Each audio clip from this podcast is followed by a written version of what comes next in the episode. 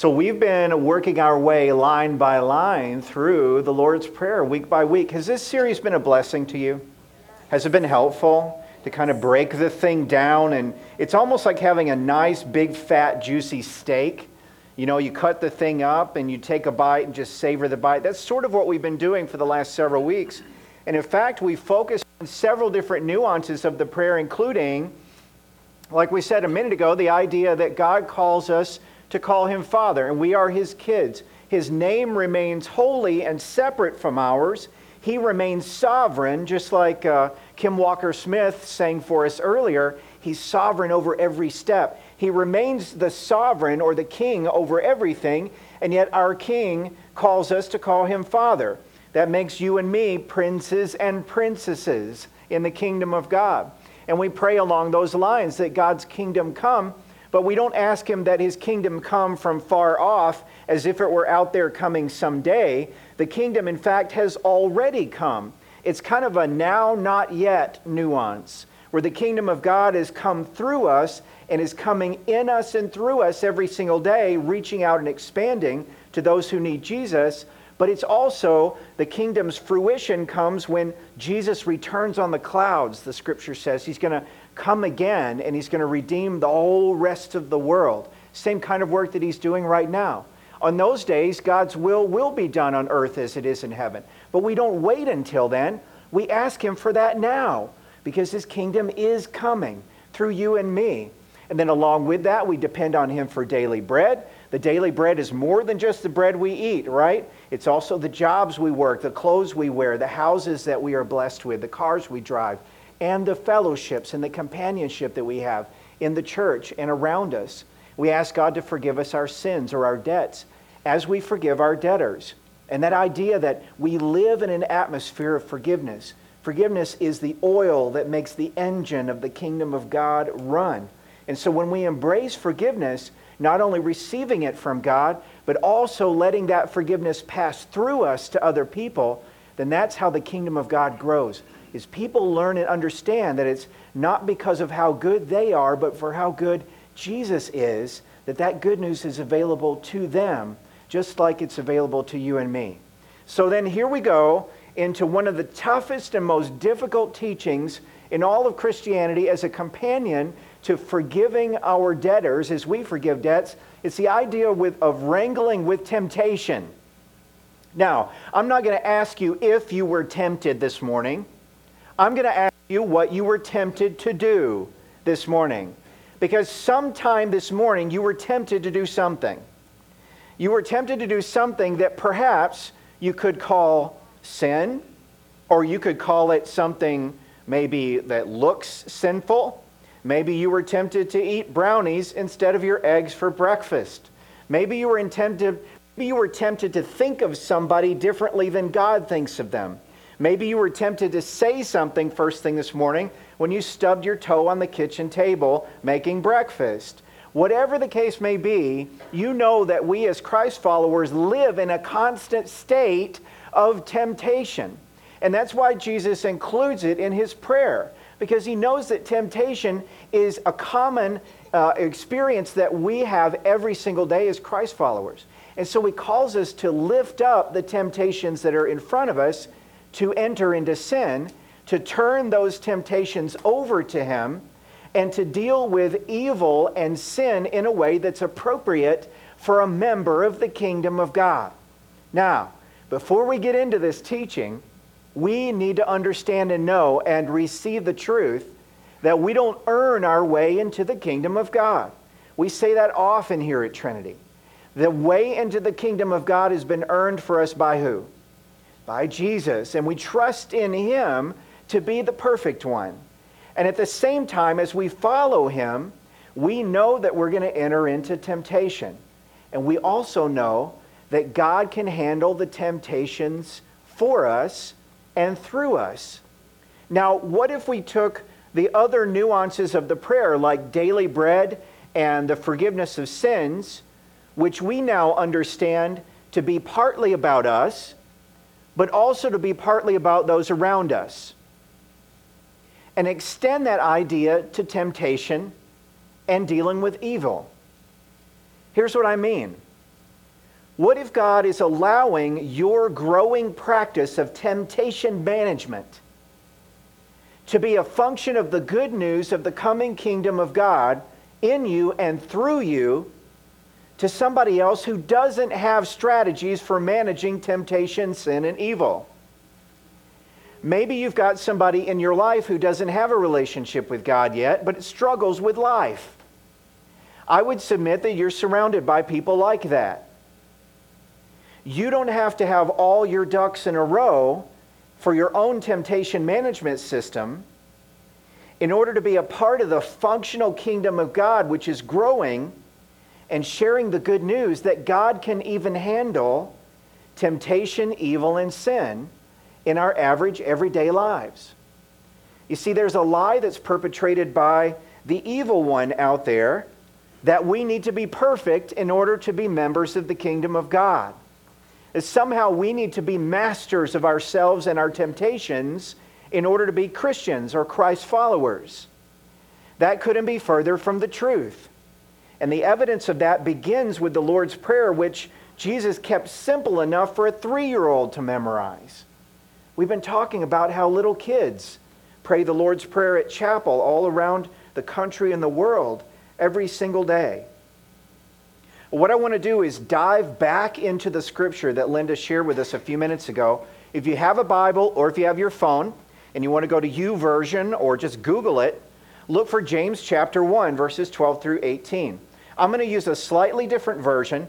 I asked Linda to read the ESV, the English Standard Version.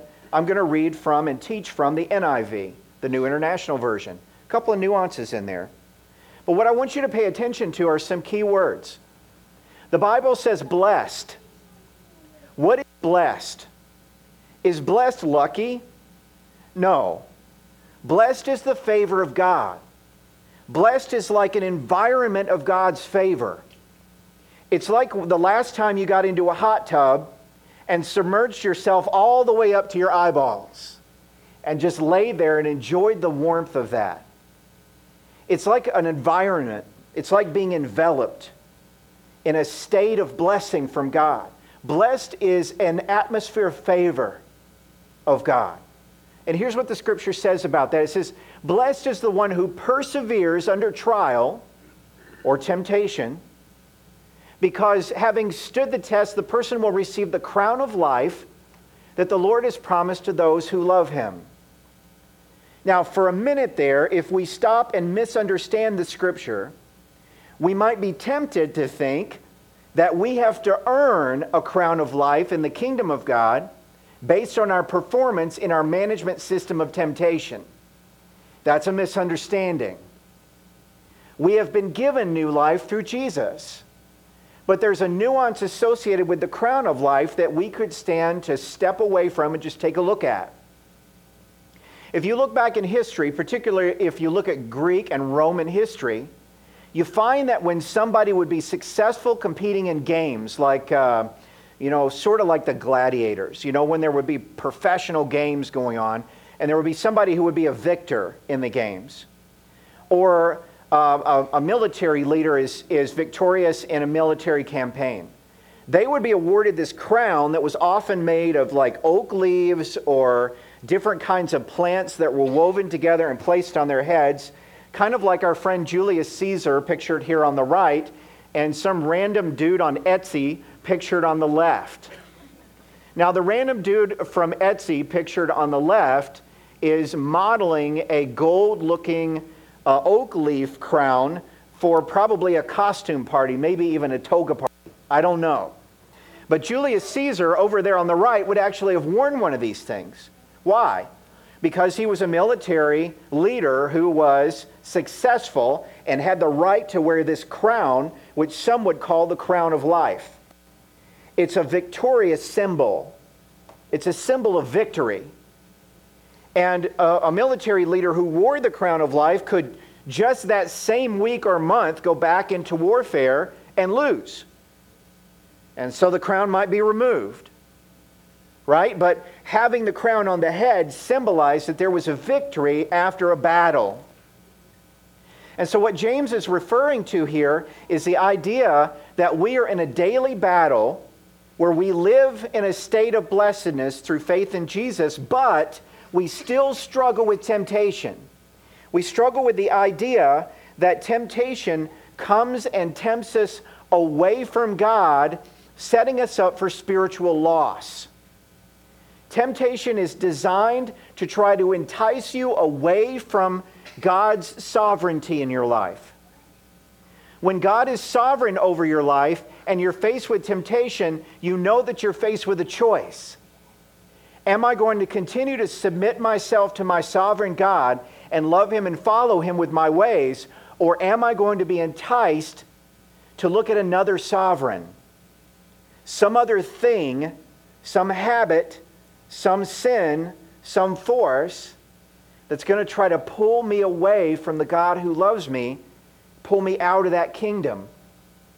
The reason I show you a crown of thorns is because someone we love dearly and follow wore a crown of thorns as he was being persecuted and as he was headed toward the cross, right? This crown of thorns was kind of a mockery of the victor's crown.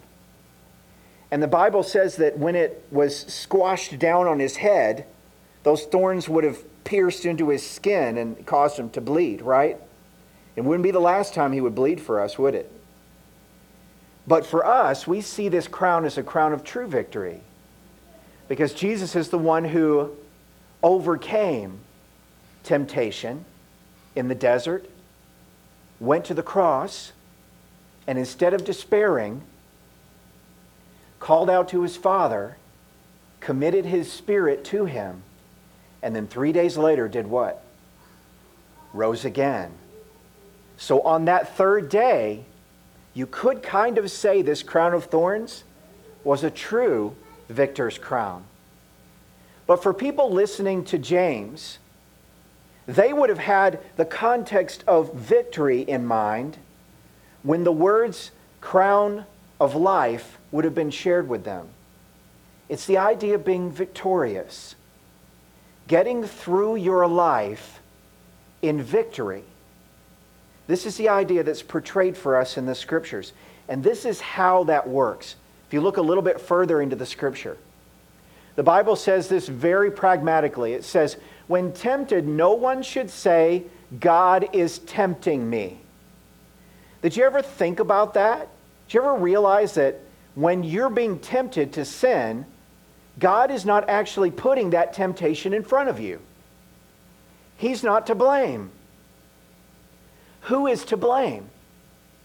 Well, we live in a world that is subject to sin. Sin is anything that doesn't please God or doesn't work as a part of His kingdom.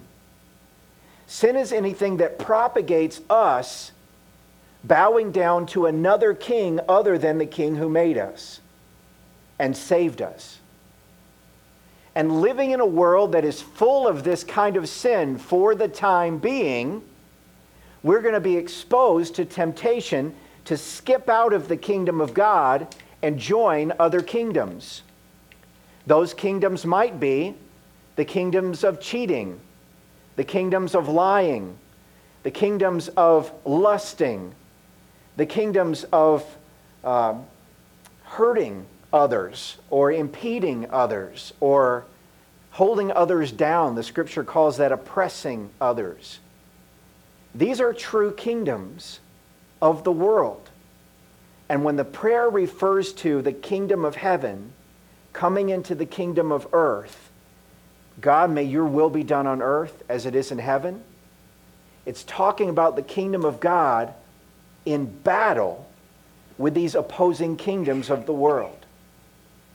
And what God calls us to is to understand that He is not the source of those temptations. He's not the source of the evil behind them. He's not a great puppet master in the sky dangling good and evil over you to see which one you're going to pick. He is the giver of all good things. And the king of this world, also known as Satan, who's in charge of all those other kingdoms we named a few minutes ago, he is at war with our king. But we must understand something clearly from the very beginning. God does not tempt us. God does not play with us. God is not puppet mastering us and manipulating us for some evil pleasure. God is the one who gives good. We simply live in an atmosphere, in a world now, in the kingdoms of this earth, that are captivated, captivated by other false kings. Many of them could be just simply called Satan and his forces and his armies.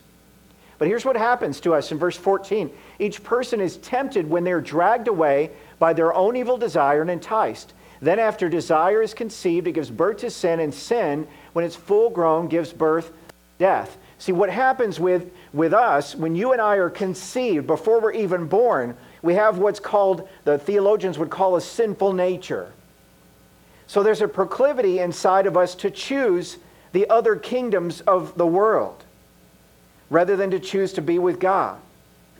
And when we're conceived, we're conceived in sin, which is a barrier between us and a holy God. And through Jesus, we grow up into the faith and we learn that, in fact, because of Jesus, we not only have access to the kingdom of God, but because of trusting in Jesus, we become members of the kingdom of God, fully fledged members, fully vested members of the kingdom of God, who will, from that point forward until death, struggle with sin. And that is why we meet, and that is why we pray, and that is why we sing, and that is why we put the scripture in front of us. Because we will have temptation come, and we will have temptation dig its fingers into the very cracks and crevices of our soul so many different ways that we cannot understand and expect. We'll be taken by surprise. But the good news is, every single day, that Jesus has been victorious over that sin. He bears the crown of life for us. And by faith in Him, He gives us that crown of life, that crown of victory, through mere faith, especially when we're faced with temptation. So, what does that do for us? How does that help us to form a management system against temptation? Well, part of that has to do with remembering who we are. Think about this.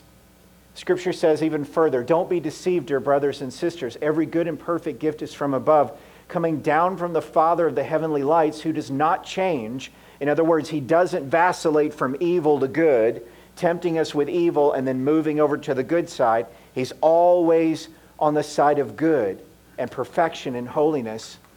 He doesn't change. He chose to give us birth through the word of truth that we might be a kind of first fruits of all he created. Now, bear with me in this. What are first fruits? How many farmers do we have in the room? Just raise your hand if you're a farmer. I'm saying that facetiously because we don't have any farmers in the room, okay? If we had a farmer in the room, and let's say it was a farmer from 2,000 years ago, and the farmer produced a crop, what would the first fruits of the crop be? They would be a gift to God, if we're a member of God's kingdom, or in pagan cultures, they even practice this as well. They would take a portion of the best produce of the crop and they would give it over to the God they believed in. We consider that in our day and time similar to tithing or giving offerings, which we collect here every single week in the name of God. It's the idea that there's been a crop produced in humanity, and the crop is you. There's a crop of faith that's been produced, and that crop is being handed over to the world for God's purposes. You see, we are the first fruits of all of God's creation. God made the whole world. And because of sin, the whole world has been subject to decay and death, and falling apart. But because of Jesus, there will come a day when he will come back and redeem the entire world, claim his entire kingdom. And the best news is, is he doesn't wait until the end of times to do that. He does that every single day in you and in me. It's like this if we consider who we are in that story and in that big picture, we understand that through faith, we are not the old people that we were in the world, bound to the kingdoms of this earth. We are new. We're a new creation. God has remade us. He has killed off the old and given birth to something new through faith. The old you, the old Paul, he's dead. Kiss him goodbye. Even when tempted, the old Paul is gone. It is the new Paul who is tempted. Eric, the old you, he's history. There's nothing left of him. He's gone. Even the very youngest of us, trusting in Christ, die to our old selves and are reborn again with a brand new life. This gives us a new identity. And if we understand and reason and accept the idea that we were not reborn in the kingdom of God merely for ourselves, but we were also born in the kingdom of God for the kingdom of God's sake as well, then we can endure temptation through the Holy Spirit's power in us understanding whose we belong, who we belong to, whose kingdom we're a member of. And we can turn and share that with someone else who doesn't know yet who they are. I would submit that there are people all around you who have an identity crisis. They don't understand that God made them. They don't understand that God died for them and rose again from them for them and they don't understand that God has an abundant life planned for them and purposed for them. And He will use your life, the life that faces temptation, even the new versions of us, He will use your life to show what that looks like in the real world. That's what it means to be first fruits. God is harvesting you. He's plucking you up He's bundling you together with others who are first fruits in his kingdom. And he's giving you back to the world on a silver platter. He's putting you out there so that people can see what it means to follow Jesus in real time, what it means to face temptation. And even when we fail and fall, God picks us right back up because of Jesus' victory. And when we succeed, it's because of God working in us and through us. Now, I don't know about you, but that gives me a brand new perspective on that crown. When I'm faced with temptation, it's like Satan is putting a crown of thorns on my head and squashing it down and causing me to be uncomfortable and even to bleed. But then we understand that the one who first wore that crown of thorns conquered death and conquered the sin that came before death, and conquered the enticement that came before sin, and conquered the enticement and sin that came before temptation. And in fact, conquered temptation itself. 40 days in the desert without food. Jesus is victorious over all that. So when we're faced with temptation, the temptation to cheat, the temptation to lie, the temptation to lust, the temptation to oppress, the temptation to do all these other things that are not part of the kingdom, we remember these words. People in the scripture have been tempted and failed and been reborn again over and over and over for generations. The book of Hebrews addresses us like this in that light. It says, since we've been surrounded by such a great cloud of witnesses, other people who are loved by God and in His kingdom, who've been tempted and failed and recovered and lived to tell about it, since we are surrounded by all those people, let us throw off everything that hinders and the sin that so easily entangles. It's like we're taking that crown of thorns off our heads ripping that skin out, saying, Ow, that hurts, but throwing it off because Jesus has worn that one and been done with it, and receiving instead something else. The scripture says, Let us throw off everything that hinders and the sin that so easily entangles.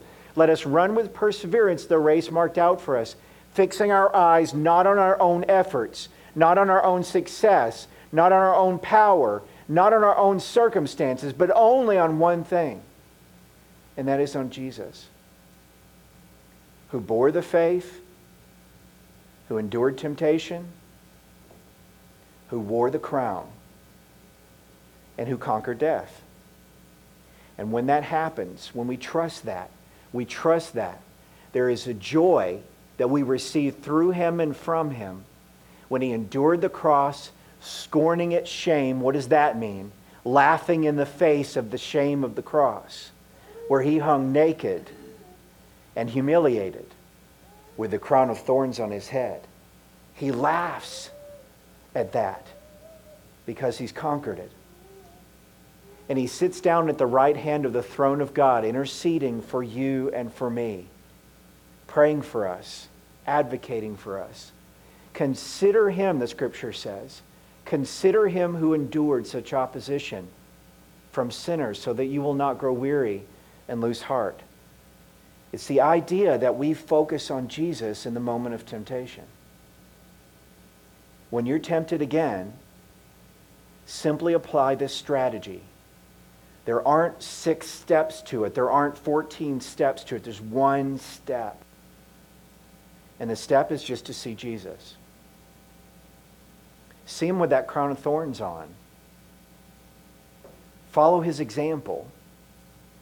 But more than that, understand that the power to resist temptation doesn't fall on your shoulders, it falls on his and he was victorious over it. The crown of life comes from him. When you resist temptation, the devil will flee, and your king will return to your vision and to your memory, to your heart, strengthen you, remind you who you are, whose you are, and what place you are in the world as a full fledged member of the kingdom of God. So that's why when we say focus on Jesus, we're simply following what's written in the scripture when it says consider him. Would you pray with me? Dear Jesus, we consider you now. We consider your victory over temptation. We consider your victory over the enticement of evil. We consider your victory over sin, and we consider your victory over death that followed it. God, you have claimed us as your people, as your children, and you go before us as a victorious king, one who has conquered every little temptation. So, God, I admit before you right now, in front of all these people and with their prayers of agreement, that there are times when I lust in my heart. There are times when I call people names in my heart. There are times when I ridicule other people in my heart. There are times when I steal things in my heart. There are times when I do the despicable in my heart. And you come along and save me from that every single time. Now, sometimes I pursue those things, God. Sometimes I dig into that crown of thorns with all my might and I squash it onto my own head as if that were my crown. But I thank you that you remind me to throw off that crown, to pitch it away as far as I can through your power and your strength, so that you may replace it with a crown of a different kind, one that is perfect in you. I thank you and I love you and I praise you. And I worship you now for all the good that you are. In your name we pray and together we say, Amen.